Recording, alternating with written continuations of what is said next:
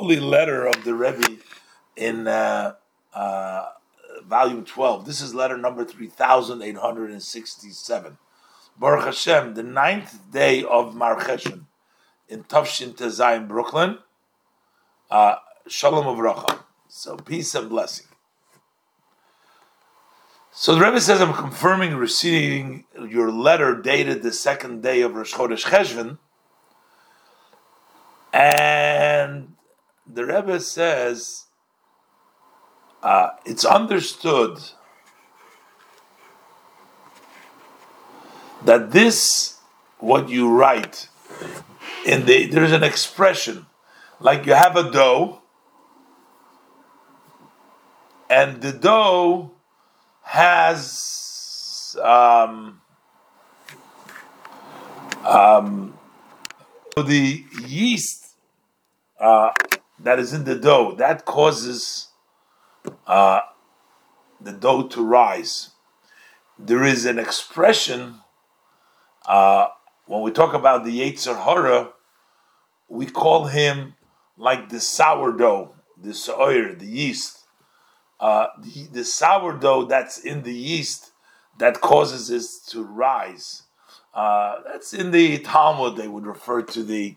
That's why chametz and matzah, like uh, matzah is flat, doesn't rise, represents humility, holiness. Chametz, which rises, represents haughtiness, and that represents the Yetzer Hara. So sometimes you would say, "Oh, the dough is good." It's good though, but it's the sourdough, it's the yeast that is within the dough that holds back.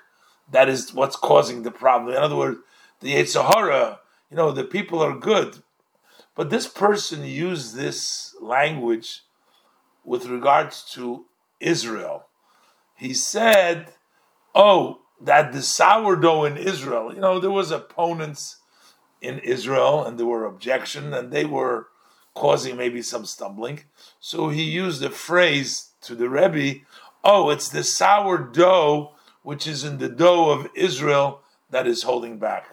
The Rebbe was not happy with that, defining uh, Israel as having sourdough or having negativity. The Rebbe says, "Well." We know there is a ruling of our sages of blessed memory that Israel, its ear is pure, and the Gusha, Gusha means the actual land, the physical is pure. So the ear that all over Israel is pure, and also the physical, the material of the land is tar is pure. And if there is sourdough that's not in the dough of Eretz Yisrael. The Rebbe says, I understand it's sufficient for those that, that understand. There's no sour in Eretz Yisrael. There may be outside, but that's not part of Eretz Yisrael. And basically, the Rebbe is saying, don't give excuses. You know, you know, you're saying this one is not letting you do.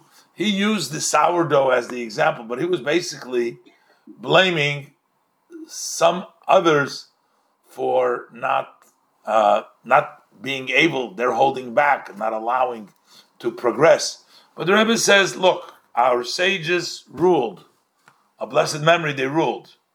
Lefum gamla shichna. That according to the camel is the load. Basically, you put the load to the extent the camel can carry. So if you got the load that applies also to those who live in the Holy Land. So living in the Holy Land, you know, don't blame that somebody's holding back. You got the load. Hashem gave you that responsibility. You can do it. And this applies also to Anash, to the Chabad, to the Hasidim, to the students, to the Tmimim. And the Rebbe says there's no need to go into something so obvious and simple uh, at length about this. The Rebbe is basically saying, uh, if you've been given this job, then you can do it. And uh, the ruling that Lefum gamla shichna is a ruling that applies to everybody, that the camel can carry it. And the Rebbe says, therefore, you should be able to uh, carry it. And um, Rebbe says it's obvious, no need to go into great length to it.